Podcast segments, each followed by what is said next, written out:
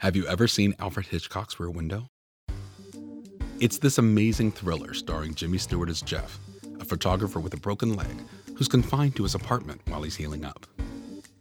To pass the time, he starts to watch his neighbors from the rear window of his apartment. Using his telephoto lens and a handy pair of binoculars, he becomes completely fascinated with their day to day lives before realizing something isn't quite right in one of the other apartments. Stewart's character becomes obsessed with both finding out the truth and seeing justice done. Of course, first he must convince those in his orbit that he hasn't just gone stir crazy and put on a tinfoil hat while recovering at home. Before long, he does convince his girlfriend Lisa, played by Grace Kelly, that something truly is afoot. And in short order, both characters are well into the action, adventure, and high suspense that are the best parts of a Hitchcock film. In the end, the mystery is solved, justice is done, and all is right with the world. But not before Lisa is arrested, goes to jail, Jeff is attacked, and he's thrown out of that rear window, breaking his other leg. Last fall, I had a few medical procedures of my own to recover from, and I actually thought I had a pretty good plan for that time. I thought I'd get some rest, I'd enjoy my reduced workload, and I'd finally catch up on both reading and sleep. Well, you know what they say about the best laid plans. Instead, I spent the fall starring in my own version of Rear Window, racing the clock to solve a mystery after discovering a few things that didn't make sense and deciding to poke around just a little bit. Before I knew it, I was face to face with the answers, and they were far more shocking, far more infuriating, and far more heartbreaking than I ever could have imagined. Have you ever watched those scenes in movies where the detectives or the journalists are completely obsessed with getting to the truth and they have all the note cards and the post it notes and the pushpins with the red yarn connecting all the dots? If so, you were probably like me and thought, that's a cool visual, but there's no way anyone would ever actually do that. Yeah, I did used to think like that, right up until the moment when I found myself completely out of note cards, post it notes, and pushpins on the same day about halfway through this process. This is the story of the fall I was supposed to take it easy, but instead found myself knee deep in a mystery. Channeling my inner Erin Brockovich, Woodward and Bernstein, and Jethro Gibbs all in one, I swept my friends, my family, and my business partner up along with me on a wild race to find out the truth and figure out what really happened. All before it was too late for an amazing young woman no longer able to speak or fight for herself. You've probably figured out it was one heck of a fall. And now I get to tell you everything every tragic twist, every shocking turn, and I get to introduce you to Ana, the heroine of our story, and the beautiful, strong soul at the center of it all. I know her story will affect you it will probably infuriate you, and it will definitely inspire you every bit as much as it has me. We even solved the mystery, but no spoilers just yet. Just an assurance that for all my comparisons to Hitchcock, no one's come over to my house to throw me out of my window or break my legs over this. Not yet, anyway.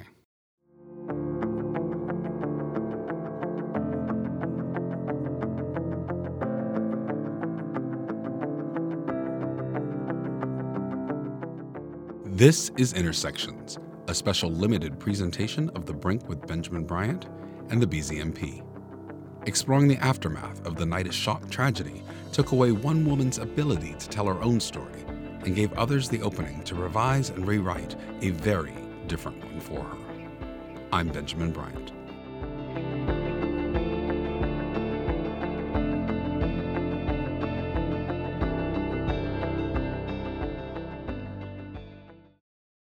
Do you remember when we decided?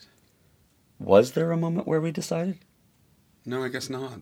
It was just kind of one of those things where we knew it was the right thing to do. Yeah, it was the only thing we could do. And insane. And expensive. In retrospect. That was the very last note and the very last entry of the audio record we kept throughout this entire process.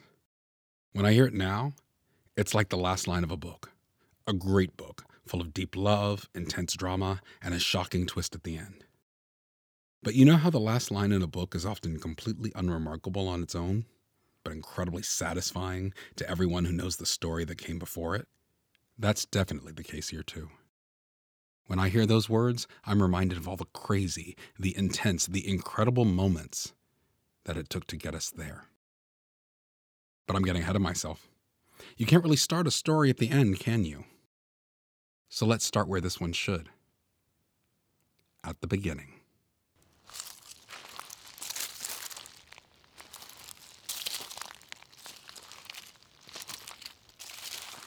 Hey, you need a hand with that? No, I think I got it. You sure? Yeah. That's Tommy Zamberlan. He's my friend, business partner, co producer, and roommate. He's also handy as heck, and he can fix pretty much anything in your house. But for the purposes of this story, the thing you need to know is he's basically my Dr. Watson. Tommy's the voice of caution, reason, healthy skepticism, and he's that guy who always seems to catch that one thing no one else realized was significant. That's going to be very important very soon. You go on ahead. I'll catch up. Okay. That's us last August in Snellville, Georgia, just outside Atlanta, getting ready to meet with Delandra Belcher and Adriana George, the mother and sister of Ana Clarke. Ana was a staff sergeant in the United States Army, a 10 year veteran, left permanently disabled after an incident where she suffered, among other things, a severe traumatic brain injury. Ana's family were concerned that she wasn't receiving the full complement of DoD and veterans benefits she might be eligible for. My friend wondered if, while we were in Georgia, we could stop by, hear out the details of Ana's case, and offer any insider professional advice. It wasn't a crazy favor to ask. One, I'm a well established crisis communications consultant and problem solver here in DC. And that's given me a long history of navigating the complexities of the military and government. Two, my background means I'm exactly the kind of guy a lot of people tend to call when they have an Army related question or problem. They know I love the Army, and they know it's kind of my family's business. And my own work for Army clients through the years hasn't been too shabby either. So when someone thinks of the Army and then they think of me, it makes me smile. The only problem with that is knowing as much as I do about the Army, the only insight I can usually offer someone is a more in depth explanation of why the Army is doing what it's doing, or why they came to the decision they did and as difficult as it might seem to understand from the outside, why that course of action was probably the right one. So as we headed in to see Delandra and Adriana, Staff Sergeant Clarke's family, that was my fear. That I just wouldn't have that much to offer. Did you know that Queen Elizabeth was a mechanic? No, I did not. Did you hear that, Ana? Yes, Ana. Yeah, exactly. Were you expecting Ana to be there? You know, I, I don't know. I wasn't.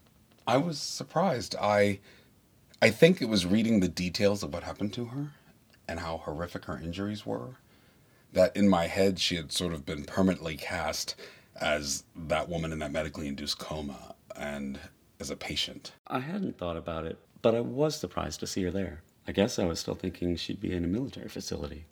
I think my first clue was when we got in there and the dining room to the Yes. right. Yeah, you know, you in that house that was clearly a dining room, right? hmm Yeah. But, but it was a bedroom. There was the bed, and, and you couldn't tell at first that it was the medical bed. Yeah, it was a little confusing. You know, there was bookshelves and, you know, Pictures some pictures on the and the wall. stuffed animals. Stuffed animals. A lot And you, stuffed s- animals. you sort of get that brief look, and you think, okay, well, that's a different way to do a dining room or a guest room because it doesn't have a door. Yeah. And then when we turned the corner, and there was Ana in the wheelchair with all the tubes and the bags and everything, I you know, So- it was real. It suddenly made sense. Yeah. If you're wondering if it was uncomfortable having Ana there, it wasn't. It's not hard to feel comfortable with Delandra, Ana, and Adriana in the home that they have made. Despite the clinical changes necessitated by Ana's care, the space is familiar and warm. It's a family home. It reflects lives of love and laughter and togetherness. Among Ana, her family, and even her pets, Tommy and I felt instantly at home, which actually may have been the only difficult part. Until that moment, Staff Sergeant Ana Clarke was just a name in an email. Delandra was just a voice on the phone. Now, in their home, seated mere inches away from Ana, observing how Delandra and Adriana interacted with and cared for her, and suddenly directly cognizant of her personality, her abilities, and her limitations. All the players in this story felt more real, and the stakes felt very, very high. And while my priority was still gathering everything that I needed to figure out if there was any way we could actually offer professional assistance, I couldn't really deny that the information wasn't just cold data anymore.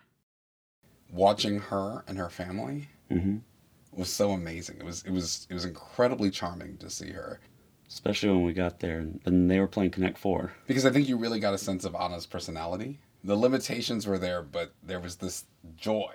Mm-hmm. Yeah, and, and and joy all around, just in how they were interacting with her. And I mean, it was it was like walking into any family's living room and watching them play a game as a family. And you saw how this family, this mother and this sister, are so devoted Yes, yes, to their to their sister, and she's still an equal member of the family. Even the dogs, I love that. The dogs jumping out and coming in there, and Ana loves the dogs and the cats, and they love her. And Yeah.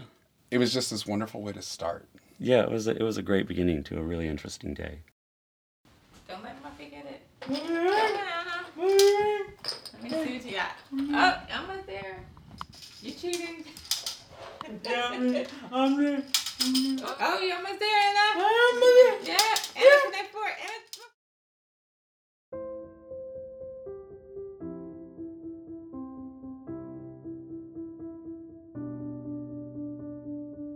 Ana's spirit is amazing. To hear Delandra describe her daughter is to be reminded that a mother's love transcends all.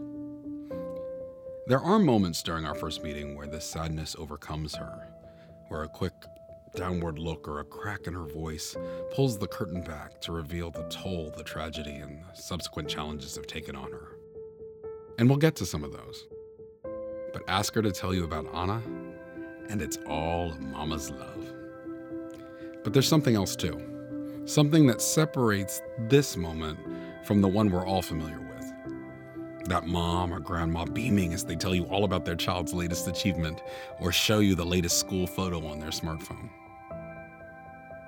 You quickly realize that for Delandra, telling these stories is a sacred responsibility of sorts, a way to preserve the memory of Ana, her Ana, the Ana before the night everything was taken away and before others started telling their own stories. It's a responsibility, yes, but it's one she clearly embraces with all her heart. Growing up, Ana was very, very loving. She's always been a fun loving child, very energetic. Even when she was little, she would always find that positive and the negative, and at such a young age, that was amazing for her. You had to be happy with Ana. You couldn't be sad around her. You couldn't have a down moment. I have to say, the picture of Ana as a young child who was uh, positive and supportive doesn't surprise me much. When you talk to people who knew Ana, regardless of the context or the time period in which they knew her, they say the same things. And I have to say that that is not usual. As someone in my profession who often has to go and put together the story of a person or an event after the fact, uh, you're often weighing different accounts and different perspectives and the variations in people's memories and trying to figure out what picture best emerges. But with Ana, certain things are consistent, no matter who's talking about her. She's described as that caregiver. She's described as someone who's very clear eyed in her optimism. She's described as someone who's encouraging and someone fiercely loyal to family and friends. And there's another thing that comes up over and over again her love of cars and motorcycles. My dad, one time, he bought a, a junker and then he put it in the backyard for her. And he and Ana actually rebuilt the whole engine when she was eight. And she started tickling again when she was 15. And when we moved here to Georgia, she wanted to go back to New York and stay with her dad because he was a mechanic. And she just always was into the mechanics. It was a beautiful mix of passion and traits, according to pretty much everyone I've spoken to who knew Ana then. She was a caregiver and a tomboy, a big sister and a car enthusiast, a mama bear and a mechanic, both realist and optimist. And it quickly positioned Ana among family and friends as their go to for advice, encouragement, and real talk. Ana, it seemed, was the accessible leader and natural mentor in her social circle, well known to be wise beyond her years. Ana was always the what we call the mediator. She was always helpful with other people anybody had a problem when she was growing up, she always sat down and talked with them and try to convince them to do the right thing. They say it often takes three generations to make a lady. And while I don't know if that's true, it's clear that Delandra credits generational values for what a special person Ana turned out to be. She talks about the faith of her mother. She talks about the positivity she tried to instill in Ana and that Ana encouraged in her. And she talks about Ana's ability to reach others, to motivate and inspire them. And it's funny because at this point in her story, she disappears into her memory thinking about her daughter. And this wistful but incredibly lovely smile spreads across her face. Ana always had that positive spirit like no matter what it is, there's something good is going to come out in the end. And that's how she's always been very loving. It was while completing a two year degree that Ana decided on a career path she realized would allow her to combine both her passion for mechanics and natural leadership talents. The military, she told family and friends, and the United States Air Force in particular, was the right fit for her. She was out of school. She graduated from college and she yeah. came to me and says, Mom, I'm joining the Army. Don't stress. True. I said, But Ana, what happened to the Air Force? She says, Mommy, the Army is the way to go. Did you hear that? That was Ana in the background, absolutely lighting up at the mention of the United States Army. Now, that's a woman after my own heart. If you listen closely, you'll hear her call out, Go Army! and Army Strong! Her frequent refrains whenever the topic of America's favorite service comes up. Ana loves the Army. Ana really, really loves the Army. And apparently that's nothing new, because when she arrived at that recruiting station, the Air Force recruiter was nowhere to be found. And while she waited for him to return, she quickly realized that her fascination with the United States Air Force was nothing more than a passing teenage fancy. Because there was another boy at that party, and for Ana, the United States Army was love at first sight. She was like, the Army has more adventure. She said it was more active and she could go many places and she could do a lot in the Army.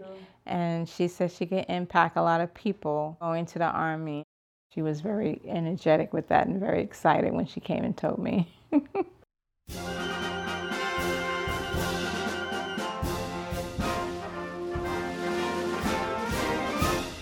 Coming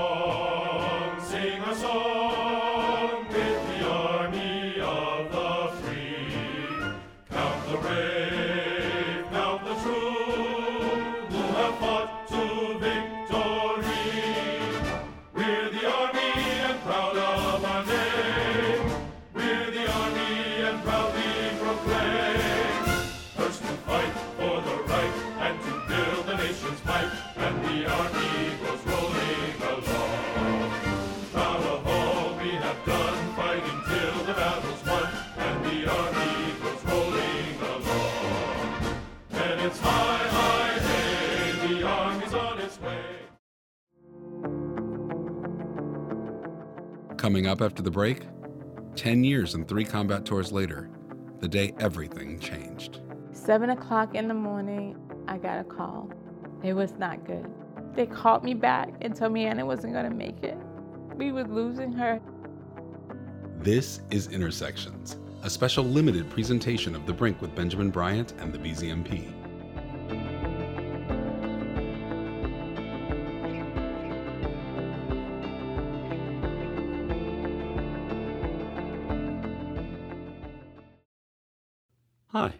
It's Tommy Zamberlan, aka Dr. Watson. I hope you're enjoying getting to know Staff Sergeant Ana Clarke and her family. By the end of this episode, you'll know what Ben and I did that Ana is an exceptional woman, even today.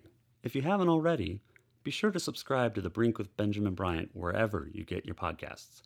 Because right after you meet Ana and her family in this episode, things start getting a little crazy. Starting with the next episode, you'll join us on our quest to find out the truth behind what happened to Ana, no matter what it takes. It gets a little bumpy for us all, but it's ultimately all worth it.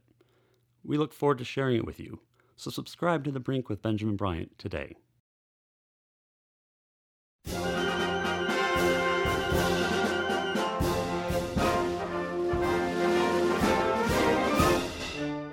That day in the recruiter's office, Ana Clarke fell in love with the Army.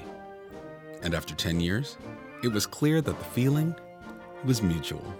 Ana's gut feeling that the military would be the perfect place to apply her education, love of mechanics, and natural mentoring skills proved right on target as she progressed through the service, first distinguishing herself as a newly enlisted soldier and later as a non commissioned officer.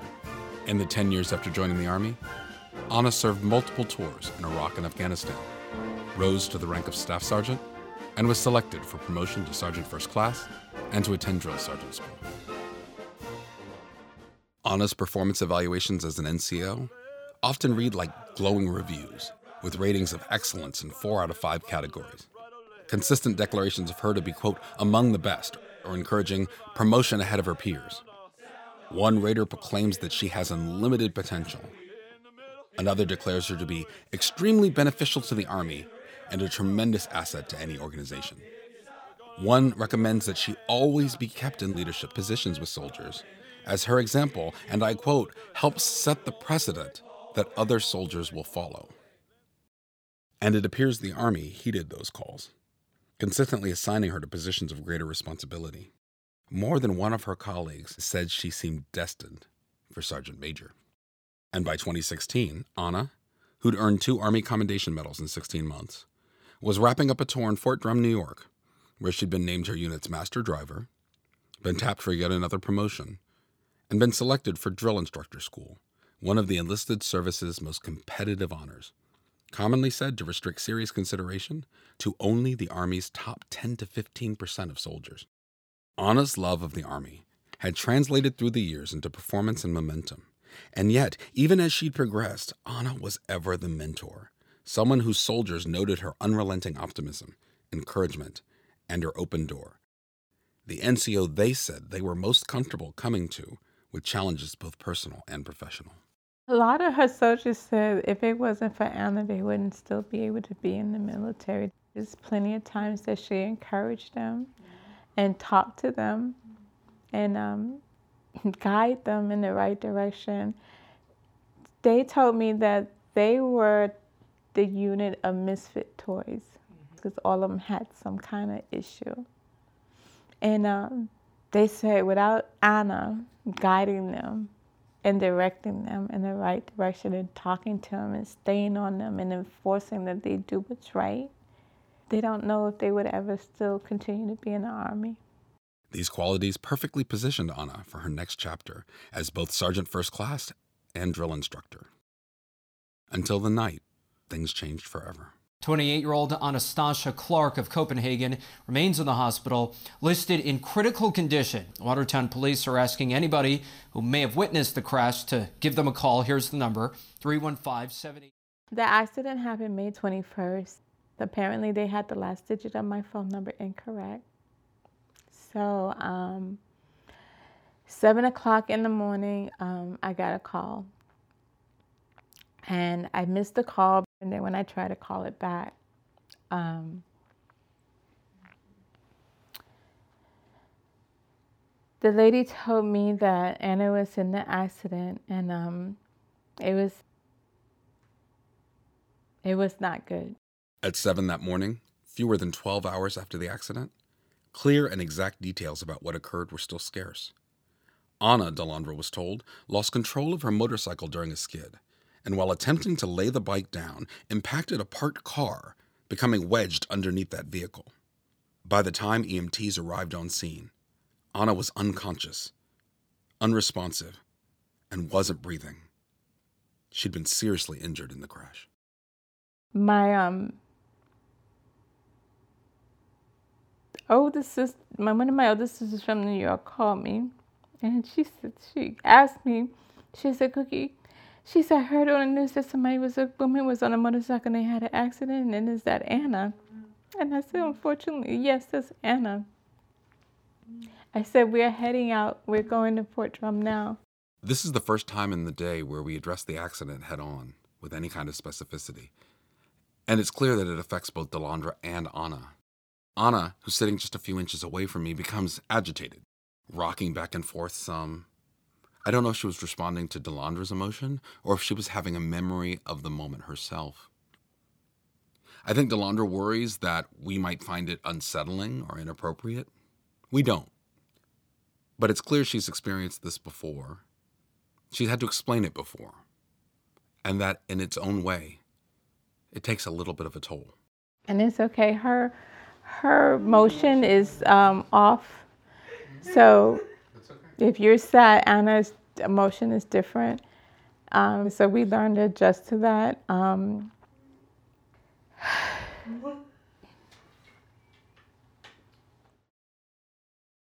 There's always something strange and a little uncomfortable about that time period between when you first find out that a loved one is taken ill or has been injured and when you can get to them and be with them and see for yourself how they're doing. And that was suddenly where Delandra found herself, having to process the news while coordinating with family how she'd get from where she was in Georgia to wherever Ana was in New York, mired in the business of plane tickets, housing arrangements, and transportation, all while worried sick, scared to death for the child she loved so much. Delandra rushed to the hospital when she landed in New York. How is my daughter? What's going on? Where is she?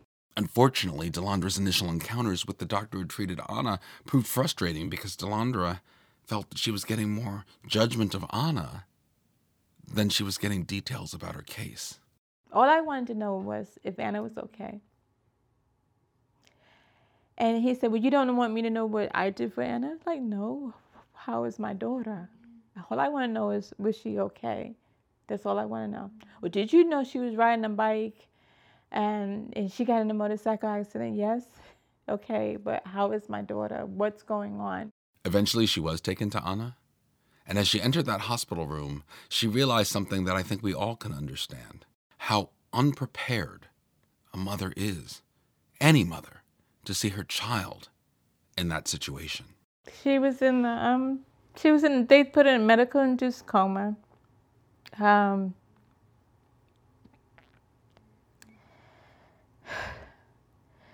she was she was more head wrapped than anything else. Um, she had a brace on her hand that they wrapped and put a cast on it. Ana was fighting for her life. She'd been unconscious since the accident and her extrication from the crash, medevac to nearby Syracuse, and ultimately kept in a medically induced coma for weeks as a team worked to stabilize her. Along with several broken bones and impact injuries, Anna had sustained traumatic brain injury with traumatic intracerebral hemorrhage, subdural hematoma, and subarachnoid bleeding with cerebral edema, as well as an acute right orbital floor fracture that extended to the anterior maxillary wall. In the aftermath of her accident, she'd remained on a ventilator and required tracheostomy and an intracranial pressure monitoring device, as MRIs continued to show the extensive damage to her brain. Throughout this time, Delandra continued to try to understand the circumstances of her daughter's accident, to piece together what happened that night. What seemed to be a wild mix of conflicting stories and accounts confused her and other family members. Later news reports had appeared to imply that Ana had struck the vehicle following a dangerous high speed police chase, after first refusing to pull over for a minor speeding violation. But Delandra had also been personally told that her daughter had committed misdemeanor traffic violations at most. And while one doctor in Syracuse repeatedly referred to Ana's traveling at 100 miles an hour or more, another assured her that the level and type of Ana's bodily injuries, and the fact that she'd even survived the impact at all, made that a physical impossibility.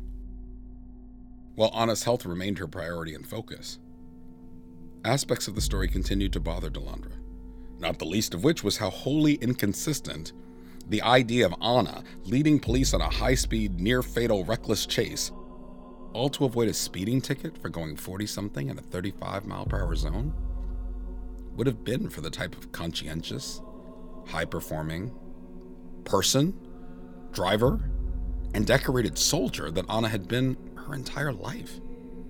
This was the sergeant that soldiers were telling Delandra could always be counted on to assure they did the right thing in the right way. It didn't make sense.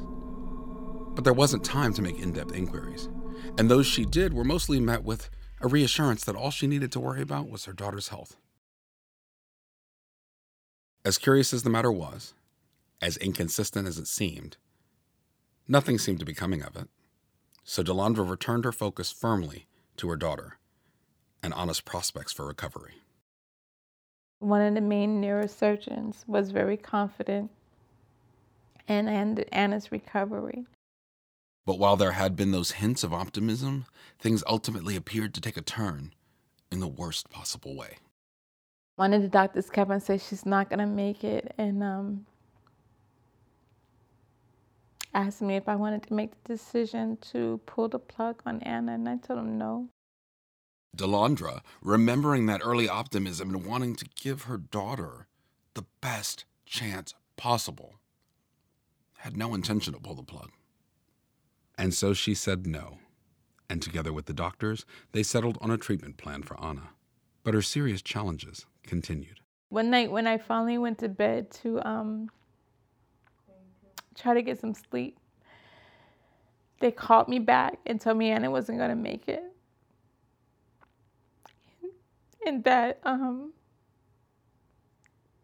she, we were losing her. Her numbers was going down. She, her oxygen, her heart rate, her lungs was failing her. And they asked me if I wanted to pull the plug again. And I said, no. I said, if you're asking me to do that, I'm not. And they said, well, we maxed out. We can't do anything else for Ana. And I said, well, I don't understand max out. I said, I don't understand what that is. So they said, um, she said, well, there's nothing else we could do for her. I was sitting on the side with Ana praying with her. One of the um, residents came. He was from respiratory. And he had another young man with him. They said, um, You're not going to pull the plug? I said, No. And he was like, Okay. And um, he started messing with her numbers. He's her her um. She had the ventilator tube in her. He started pumping and messing with the tubes and cleaning and changing and doing things and I noticed he was looking at her numbers and then he when he finished changing everything and moving everything he looked at me he says Ana will be fine her numbers went down to, from 20 something back to 100 her oxygen numbers and he said she had fluid on the lungs and that she would be okay and I still call this this doctor, I don't know what he was. I call him my guardian angel, and Ana's angel. They never gave me, I didn't even know his name. It happened that Saturday and that, that's that Monday, and I was fine. Sitting with Delandra, more than a year later, you can see she's still shaken by how close she came to losing her daughter. First to the accident, but then to the repeated, if sincere, insistence by someone on his care team seemingly informed by this dizzying array of numbers, poor test results, falling levels, daunting vital stats, that Ana's options had been maxed out, and the decision to pull the plug had become a question of when, not if. And she wonders what would have happened had she not insisted on giving Ana more time, or if Ana's guardian angel had not appeared seemingly out of nowhere in answer to her prayers. What if she too had relied on the numbers. Unfortunately, their numbers failed us. And those numbers failed me, and I would have made a decision on those numbers. And they weren't right. I thank God that I didn't let her go.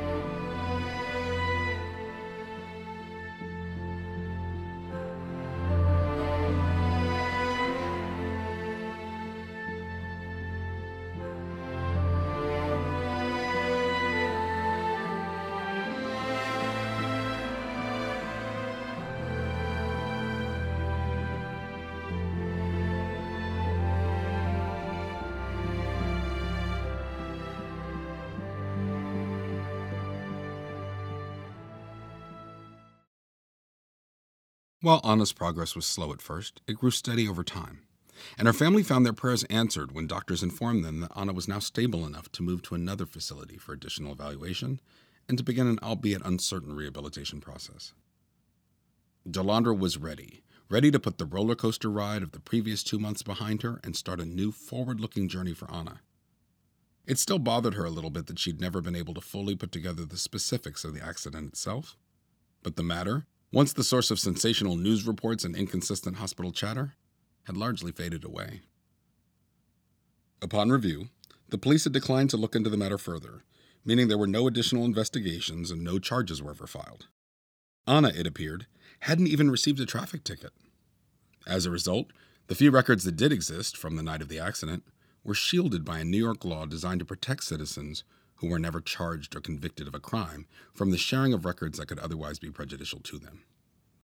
Though she would have liked to have known the real story behind that handful of sensational news accounts and that early hospital scuttlebutt, Delandra, who'd also never been contacted by anyone from the Army over the accident, resolved to put the past behind her and move confidently toward Ana's next phase of care and a better future.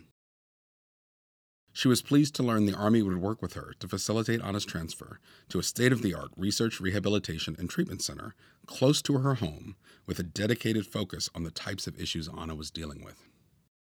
There, Ana would receive the latest in evaluation and rehabilitation, while the Army would continue to monitor and assess her prospects, her viability as a soldier, and ultimately facilitate her medical separation from the Army.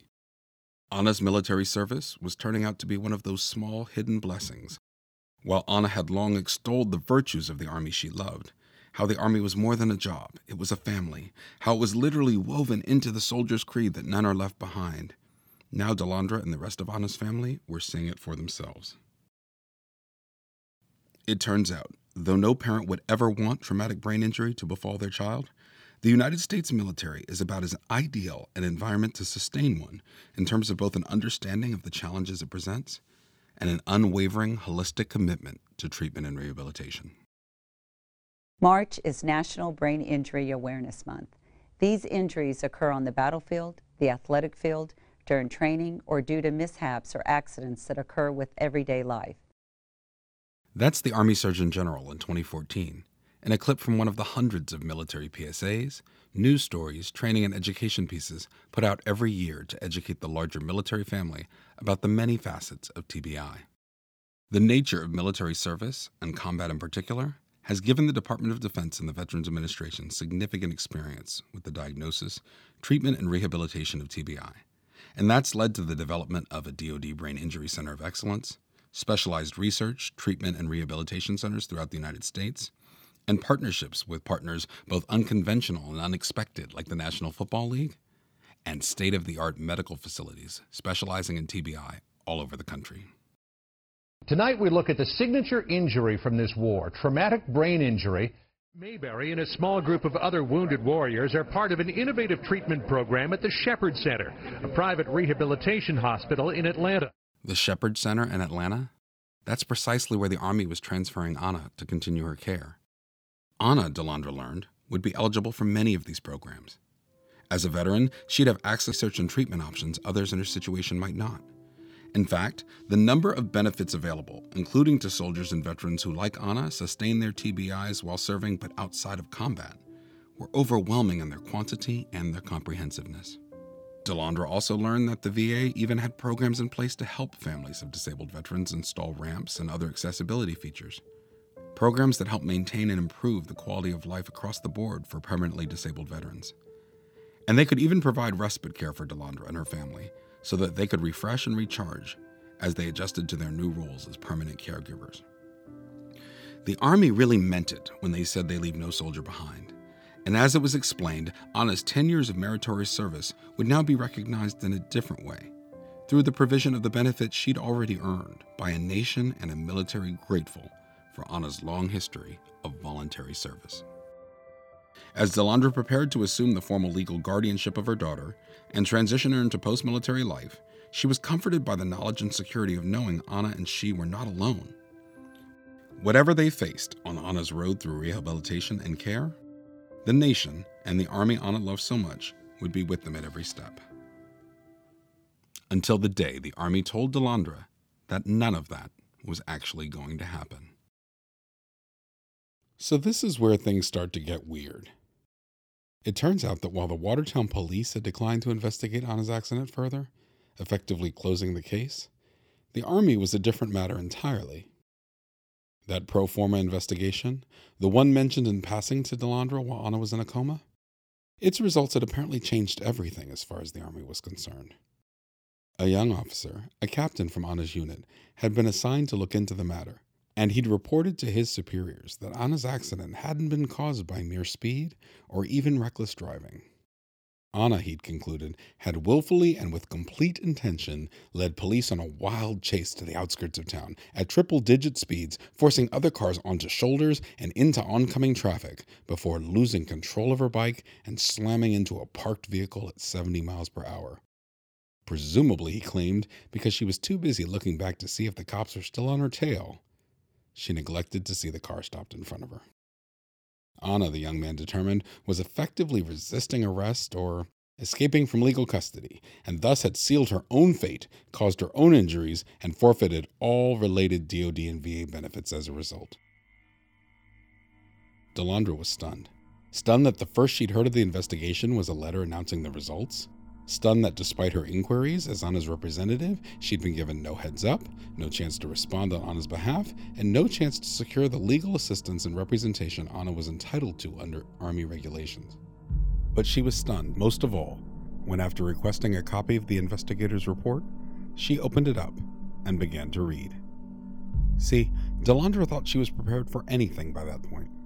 She'd wanted to know the details of the accident for some time, and had long said if they proved unfavorable to her daughter, so be it.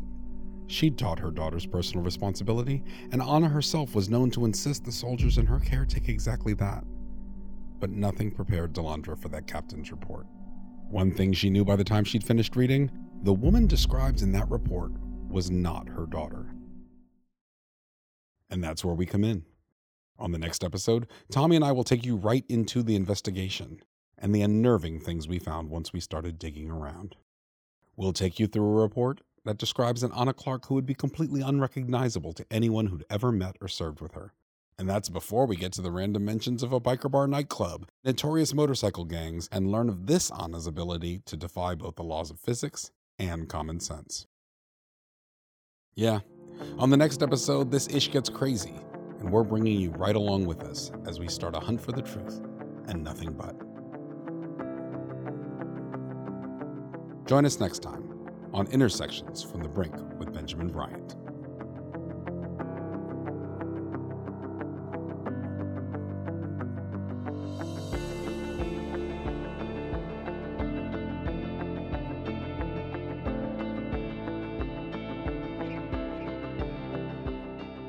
The Brink with Benjamin Bryant is produced by Tommy Zamberlan and me, but not without the help and support of our amazing team Rebecca Vega Contreras, Irene Cisneros, and Christian Little. Our consulting producer and overall sounding board is Laura Tamayo, and we wouldn't be here without the original BZcast team, including Daniel Bachmann, Beverly George, and Andrea Buckley. A very special thanks to the untold numbers of current and retired military and civilian subject matter experts who provided much needed background and clarification, including a number of my former colleagues and several members of my own family. Of course, there would be no intersections without the cooperation and contribution of Christopher Nanavella, Adriana George, Delandra Belcher, and Ana Clarke. The Brink with Benjamin Bryant is a production of BZMP.